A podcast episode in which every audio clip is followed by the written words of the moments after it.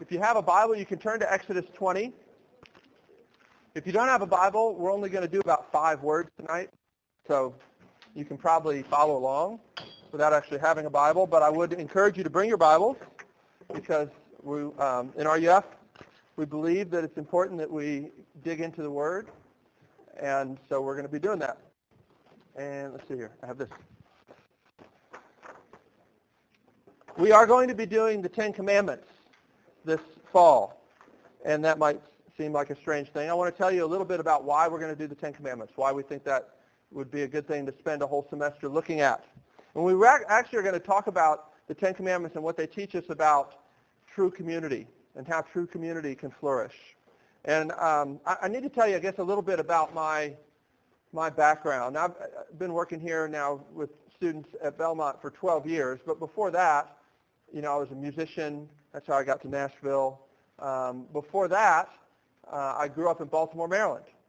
And uh, I, I guess it was probably around ninth grade that I became a Christian. I had attended a church, um, but had never heard of the idea of actually having a personal relationship with Jesus and um, being connected to him by faith. That wasn't really part of what I had I'd known about. About ninth grade is when I began to understand that. Um, and I remember pretty soon after I became a Christian, I latched on to Ephesians 5.18 is my very favorite verse. Curious if anybody knows Ephesians 5.18. It's kind of a strange verse to be your favorite verse. It says, do not be drunk with wine, which is debauchery, but instead be filled with the Holy Spirit. Now you might think, that's a strange verse to have as your favorite verse, the first verse you ever memorized in the Bible. And I'll tell you, it is a strange verse to have. You may think, well, maybe he was, you know, uh, kind of a budding charismatic, and that it, it, he liked the second half of it, be filled with the Holy Spirit. That's a good thing. We should all like that. Uh, but I will tell you, no, as a matter of fact, my mom had gotten converted through the charismatic movement, and I was pretty freaked out by that whole thing. Um, I'm less freaked out now, um, though I, you know I'd have some theological differences with that movement. But that wasn't why I liked that verse. As a matter of fact, I didn't really. I, for me, that would have been fine if the "be filled with the Holy Spirit" wasn't even part of that verse. I like the "do not get drunk with wine." The reason I like "do not get drunk with wine" was not because I was a recovering alcoholic and I needed that verse to remind me of the demands of the Christian life. So you, could, you know, that would, I guess, be an appropriate reason for really trying to hold on to that verse as something. This is when, when sort of insanity is trying to take over me again. This is reality. This is my touchstone. God says this is what I was made for. That, that's completely appropriate, but that wasn't why I like that verse. The reason I like that verse is because I wanted a club to beat up my Christian friends who went to drinking parties. That was a very helpful verse for me to feel better than other people, especially people that I thought were my friends that never invited me to drinking parties. And you know, the Ten Commandments can work that way too.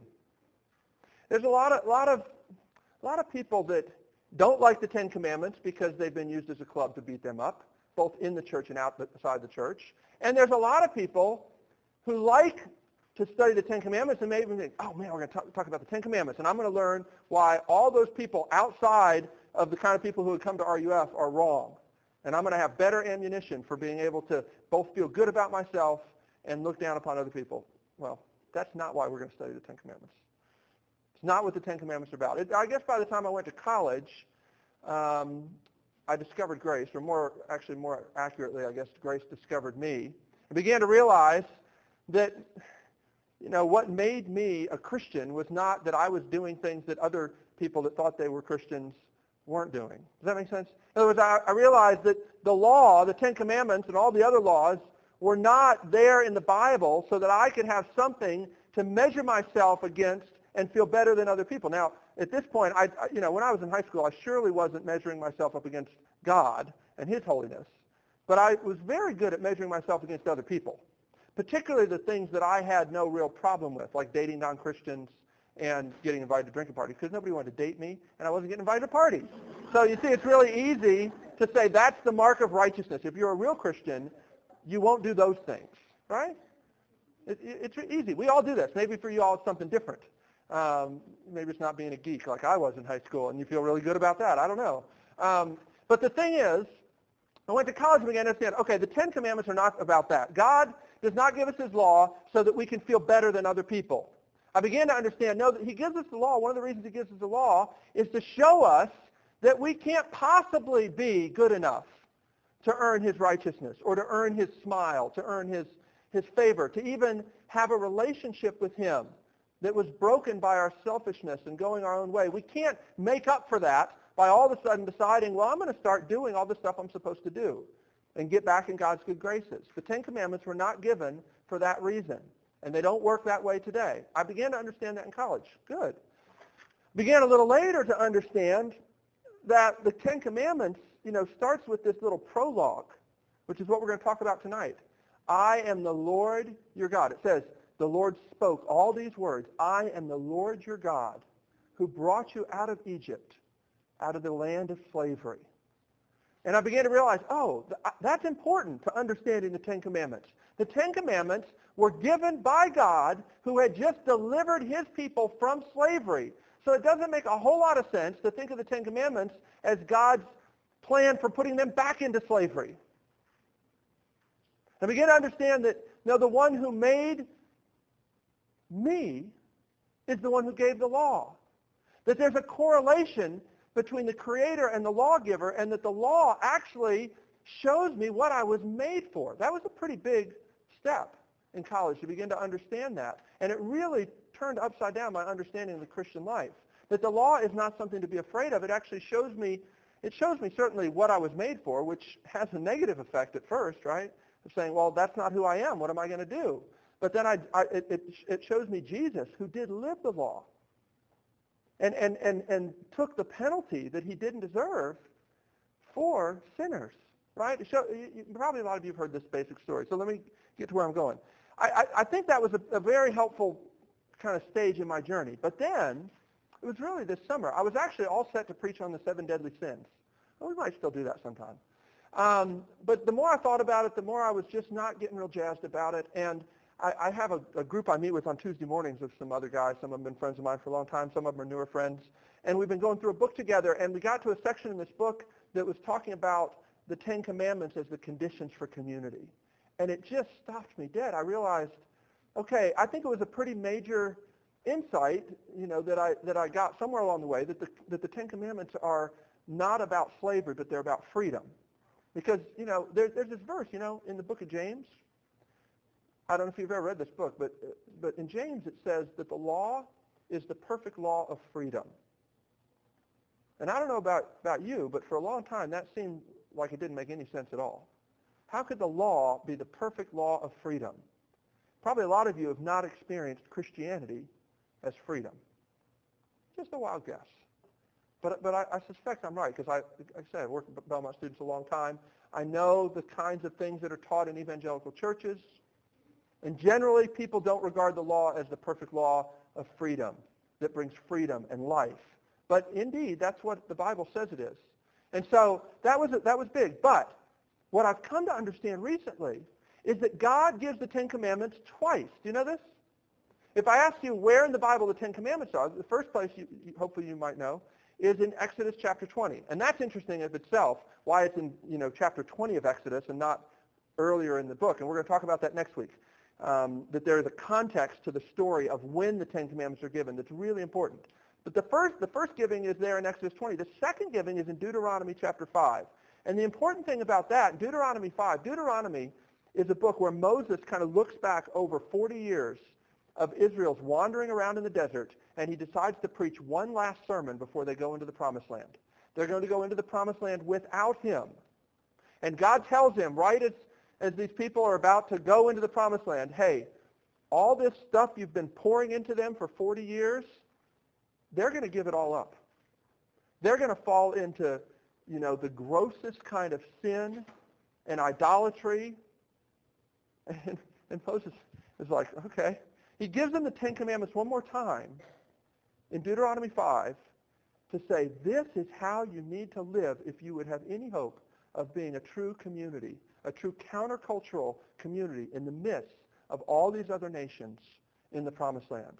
You see, the important thing about that is to understand that this is God's instructions for how a people should be formed to live together in a way that can actually influence the world around them. Which is a good reason for us to study it in RUF because this is such an important time for your life for you to make commitments and to come to understand what your life is going to be about. Are you going to understand that my, you know, participation in a religious group like RUF or participation in a church is just kind of another thing to add on to my resume, just another thing to fill up my schedule? Or are you going to be shaped in such a way that you understand that God's calling on our lives, God's calling on your life is to be part of a countercultural revolution called the kingdom of God that's on the move? Will we be part of it? And if we do want to be part of it, what's that going to look like? And see, here's the great thing. God doesn't just leave us wondering, what kind of community should we be? He tells us, you should be the kind of community where your words really matter. You should be the kind of community where sexual purity is guarded. You should be the kind of community where you're not lusting after other people's stuff. You should be the kind of community that honors those in authority. You don't idolize them, but you honor them. We're going to talk about that. We're going to flesh out the Ten Commandments, particularly as it relates to community. And it's so important that we do that because I will tell you, I don't have to tell you, community is such a buzzword. It's such a thing that everybody wants. And yet it doesn't seem like we're making a lot of progress, does it? And I will tell you that when I think about that, when I think about, you know, how can I pastor college students, what do they need to know? They need to know about community. But I, I look at myself and my own life and I say, what do I have to tell them? I don't know very much about community either. But God does. Because the Creator is the lawgiver. And he has designed us to live in a certain way. And it's important to understand that. Now, I put some stuff on this outline that I'm not possibly going to get to. Um, it's all right. Um, there's some there's some huge challenges to community in our day and our age, and I'll let you read that because I think I've I've fleshed it out pretty well. But but I want to tell you this. I want to tell you this. The, the idea of kind of finding community is really difficult, and there are all kinds of forces that make that difficult in our culture. But I will tell you the one that I think is one of the chief chief problems for us finding community. It's this tension that we all live in. I don't know if you realize it or not. But at one level, everything in our culture screams to us, basically, you are what you make of yourself. Be free. Do what you want to do. Be who you want to be. In other words, individualism is rampant. It's shoved down our throats in every sort of way. And so here we have this sort of at one level, we believe that. We buy that. We think, you know, even the way we approach community sometimes is I want to find a community that will meet my needs. And so we have this dilemma because the problem is living in community requires that you sacrifice individual freedom. You can't do it any other way. I can tell you, I've been married now eight years. And, um, oh, like, yes. It's like, eight, yeah, it's eight. Um, eight years. And still, I think one of the most difficult things for me is just thinking about Wendy when I make decisions, whether it's decisions about my money or my time, commitments that I make, just realizing that I'm not an individual person. Let me tell you, it's a lot more deeply in your heart than you realize. And until you start to fight against it, you don't realize how committed you are to your own individual preferences. And yet we long for community. And, and it seems like the world doesn't tell us, I don't think, that you have to give up individual freedom to be in a community. It's like that with anybody. If you want to have a friendship, you have to sacrifice some of your alone time, right? You have to sacrifice. And, and, and so as we come to the Ten Commandments, not only will we see a design, but I think I think in the Ten Commandments we see a picture, we see a shadow of who Jesus is and what he came to do. And the reason that's important is this. One of my professors in seminary used to say, the real problem in Christian ethics, I said this this morning if at the, at the convo, the real problem in Christian ethics, how we should live, is not so much figuring out what to do. It's not. It's really not that complicated to read the Bible and figure out what we're supposed to be doing. The real problem is finding the courage to do it. And if all we're going to do in looking at the Ten Commandments is find more things that we're supposed to be doing, it's not going to help very much. I will tell you, if all you ever do when you read the Bible or when you go to church and hear sermons or you know hang out with Christian friends and do Bible studies, if all you ever hear is more details about what you're supposed to do, but you never have your eyes open to see Jesus, you won't last at this very long. I have to tell you. The, the reason that we want to open up the scriptures is not just so that we can find out more and more stuff about what we need to do. That's important. But Jesus himself said that all of the scriptures speak about me. Jesus himself said to some people that were really not understanding who he is and what he was here to do, he's like, read, haven't you read Moses? Moses speaks about me. He's talking about me. If you missed me, you didn't understand what he was saying. We don't want to be people like that. We don't want to read the Ten Commandments and miss Jesus. So part of my job is to try and help us understand how does this connect to God and how does this connect to Jesus? And so with that as an introduction, let's dig into these five words. Five words. Who is the God that speaks these five words? I am, oh, I guess it's six words in it. I am the Lord your God. A couple points. Not, not complicated points, but points that we need to, need to remember as we start this series. He is the God who speaks. God gives an introduction to the Ten Commandments for a very good reason. He does not start out with, have no other gods before me. Though I will tell you, you know, one of my kids brought home a little poster of the Ten Commandments from something they were doing in Sunday school.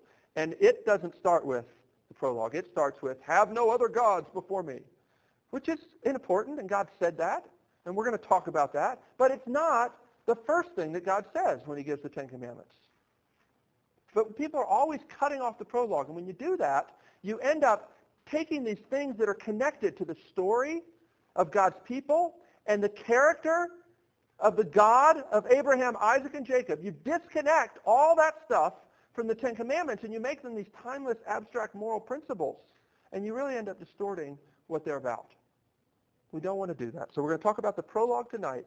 And then tomorrow, or next week, we're going to talk about the context of the story how, how do we get to this point in the story? This is Exodus chapter 20. How did we get there? So tonight we talk about the context. Who is the God who speaks these words?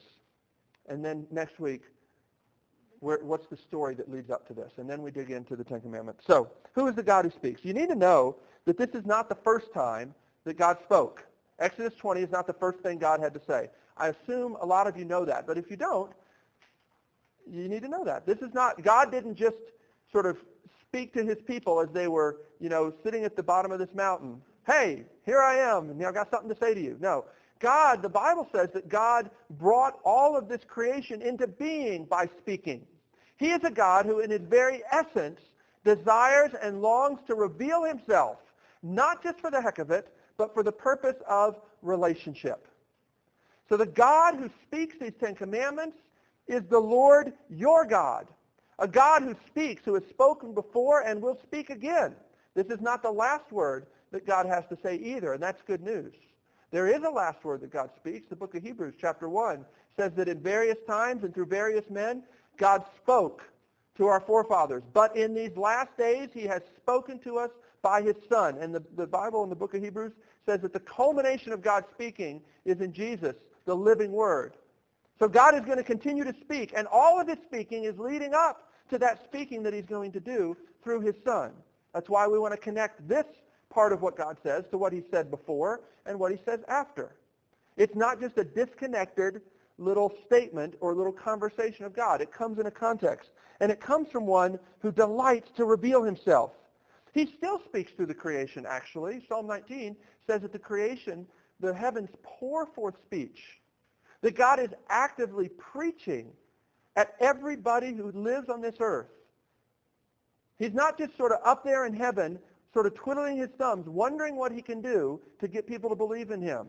God has not left himself without a witness, the Bible says. He is talking to us. Everything that is, everything that you will study about in school, everything that you will use to be creative or to, to do athletics or whatever it is that you're into, every bit of it is stamped with meaning because God spoke it into being. Now, of course, one of the problems, and we're going to talk about this in the pop culture seminar, is we often try to make the things that God created to say something, we try and make them say something else. God says, I created work for you to glorify me and to be able to be a creative uh, steward um, made under me to serve me and be dependent upon me. We take work and we say, this is how I'm going to build my own kingdom and establish independence from God. It's like Bart Simpson says in his, his prayer, Lord, we pay for all this stuff ourselves, so thanks for nothing. See, we want to make work say that. But God says it means something else. And the thing is, the one who made the laws is the one who made you. And when you break God's laws, they break you. They have to. Because the one who has revealed himself through his word is also the one who's revealed himself even through your very making. In other words, God has revealed himself not just through his speaking, but through his creating. And that as his law, the Ten Commandments, reveal his will and his design for his creation, so do you.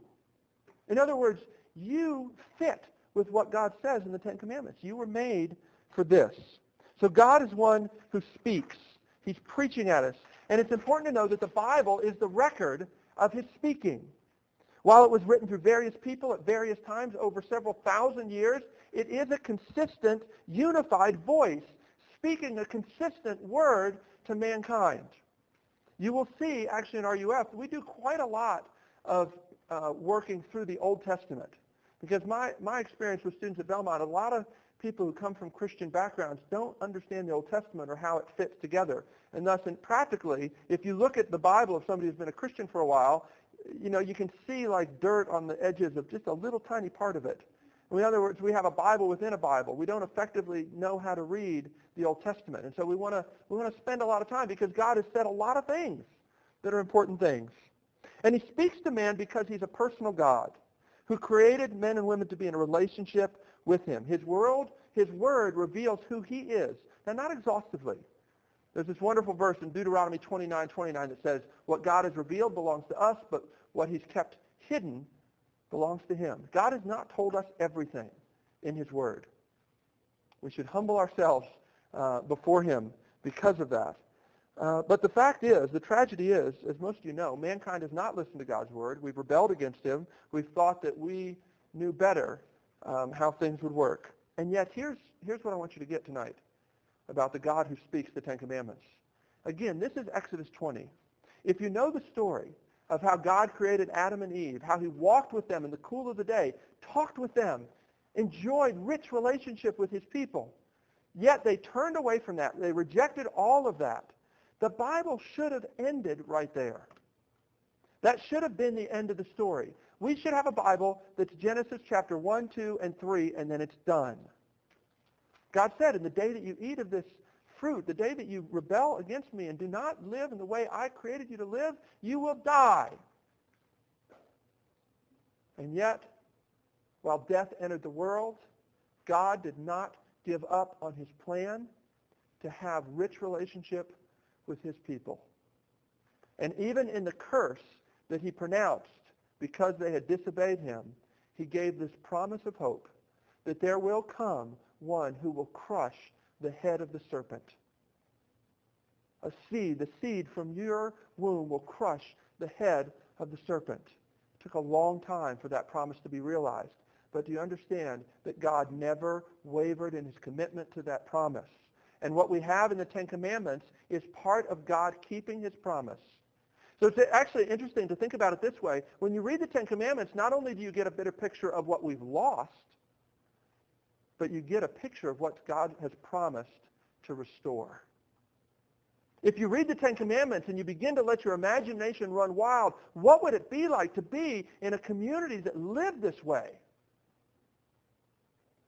It's coming. And the church is to be the first taste of that for a world that is dying to know that what we were made for will be brought to completion one day. We can't just tell them. We have to be it. It's what God has made us for. And I pray that as we study the Ten Commandments, that will begin to happen to us.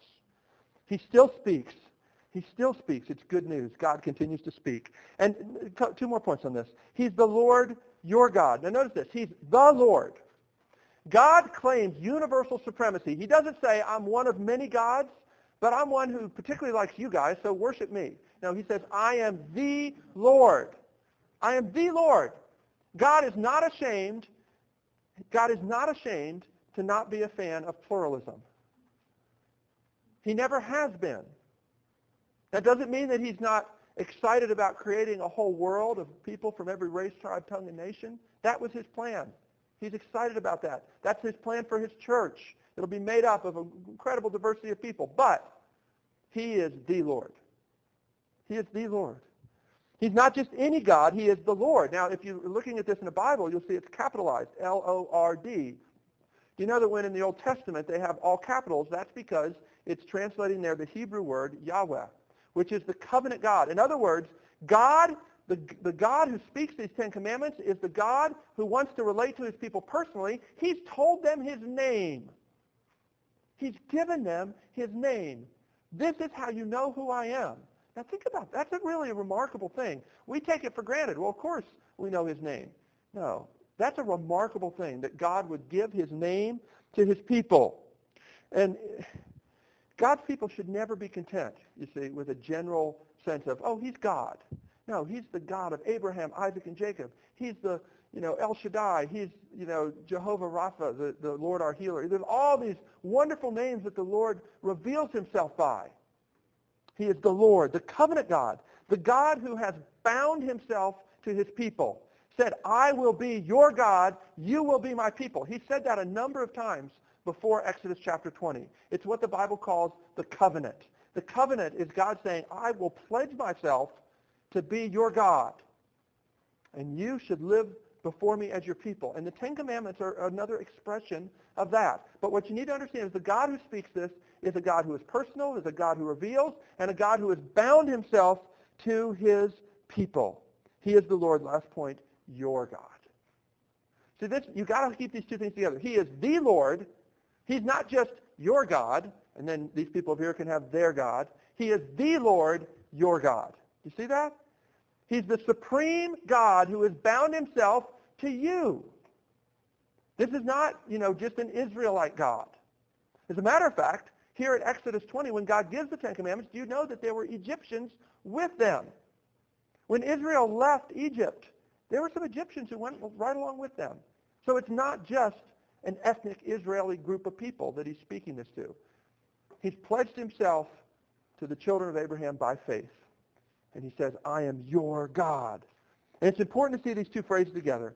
The reason James says that the law is the law of perfect freedom is because the one who gave the law, the one who is the Lord, sovereign over all things, is your God. He's pledged himself to you. And I guess the way I would, I would say this is this wonderful verse, one of my favorite verses in the Bible, in Isaiah, where it says, our maker, or, sorry, your maker, I, I mistyped it here, your maker is our husband. So here's the two things I want you to hold, hold, hold together. The, the creator is the lawgiver, and your maker is your husband. What that means, I talked already about the creator is your lawgiver and how the revelation of the Ten Commandments fits with what you were made for. But understand this.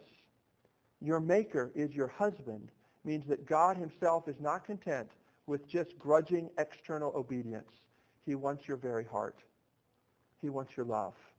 And that's why the very last of the Ten Commandments, do not covet. It would be really strange if, if, if we had a law against coveting. We don't have a law against coveting in this country. We don't have laws. We try to have some laws about hating other people, but only if it spills over into speech or into actions. But there's no law against internal heart attitudes. There is in God's kingdom. Because God is not content with just modifying behavior. And gosh, the Christian witness to the world would be so much richer if Christians understood that, wouldn't it? God is not content with us just modifying our behavior and putting on a smiley face. God wants our very heart. He says, I created you for myself to be the, only way to say it. Think of God as creator, lawgiver, and lover because he reveals himself as all three. And finally, how does this connect to Jesus? This conclusion here tonight. We're going to talk about this more uh, in the weeks to come, but let me just say now, Jesus is proof of God's commitment that what he has spoken in these Ten Commandments, he is going to bring about with his people. Jesus is proof of God's commitment to never break, backing down from his commitment to have a people for himself. When God speaks these words, the Ten Commandments, they are a revelation of his love and his commitment to make a people like he wants. And he's going to do it. And here's what I would say. Think of it this way. Jesus is the way, the supreme way, that God says, I made you. Jesus is the way God says, I made you. I made you for glory. Do you want to know what you were made for? Look at the life of Jesus. There has never been a more honest, authentic, passionate life. And it's what you were made for. This was really helpful to me when I was really struggling to know even how to feel emotions. And somebody said, why don't you just read the Bible and the stories of Jesus and look at how he feels things and pray that God would help you start to feel like a true human being should feel. Jesus is the way God says, this is what I made you for. It's not just abstract. It's fleshed out for us, literally. Jesus is the way God says, I give you my law for your good and for your freedom. Because there has never been someone like Jesus who kept the law perfectly from the heart, who said, my meat and drink is to do the will of my Father. And he lived, again, the most authentic, free life ever. If you doubt whether the law of God is what you were made for, look at Jesus. It's how he lived. And he said, it's what gave me my deepest joy. It was my meat and drink to live this way. Jesus is the way God says, I love you. The supreme way God, I mean, Jesus says it. Greater love hath no man than he who would lay down his life for his friends. Yet Jesus' love is even greater than that because he dies for us, Paul says in Romans chapter 5, while we were yet sinners. And while he was being scorned and tortured, he cries, Father, forgive them. Understand this. Jesus kept the Ten Commandments perfectly. He enjoyed can you imagine what it would be like to actually live the way you were made? I mean, I was reading a little book to my, my little boys about Babe Ruth, and it was, it was a real kind of strange book. It was kind of poetic, which is strange for a kid's book, like really kind of ethereal poetry. And it talked about sort of that sound and that feel when you hit a baseball and it gets that sweet spot just right, and it has this soft kind of spongy feel. Do you guys know? That there's nothing like you just feel like this is what this is supposed to be about. Jesus felt that all the time, and yet he gave it up. Jesus felt that all the time. He earned it. He deserved to feel, this is right. This is what I was made for. Because he resisted temptation. And it got harder and harder the longer he lived to resist temptation. Yet he still did it. And then, at the very end of his life, he gives it all up. And instead of enjoying the blessedness, the sense of this is what I was made for, to bask in my Father's glory, instead he hangs on a cross and says, Father, where are you? Where did you go? Why have you forsaken me? Jesus is the way God says, I love you. Because he was the only one who actually deserved and enjoyed what it meant to live a sinless life, perfectly living the law of God, and yet he willingly gave it up so that you could begin to feel what it feels like. Now, I'll tell you, the only way that we're going to be a countercultural community that will try to live the Ten Commandments is if every time we look at them, we see Jesus lived this and he gave it up. The only thing that will change your heart is to see Jesus as more beautiful and believable than all the other ways that you think you should live. And that's what I hope that, that RUF will be about for you this semester. It's what I hope it'll be for me, because I come to you as somebody who needs my sanity restored every week as well. So let's pray together. Lord Jesus, we thank you. How can we thank you? I, I wish I had stronger words. Thank you seems so pitiful in light of what you've done. Lord, to think. I can't even imagine what it must have felt like to live the life I'm, i was made for. I, we get tastes of it, Lord, when we get to use our gifts or we f- feel like this is a good fit for me, this job or this major or uh, whatever. But Lord, what Jesus experienced and then that he gave it all up for us so that we could begin to experience what we were made for. Lord, we thank you. And we pray, Lord, that we would not take it for granted. We pray, Lord, that it would hit us, that to live disconnected from you and the way you made us to live is dehumanizing. And there are those of us here tonight that feel less than human because of the ravages of sin and the brokenness of this world. We pray, Lord, that you would restore our hope, that you would restore our faith in your commitment to make things right, to bring about this community that you describe in the Ten Commandments. We thank you for your word. We thank you for your people. We thank you for your spirit. We ask all this in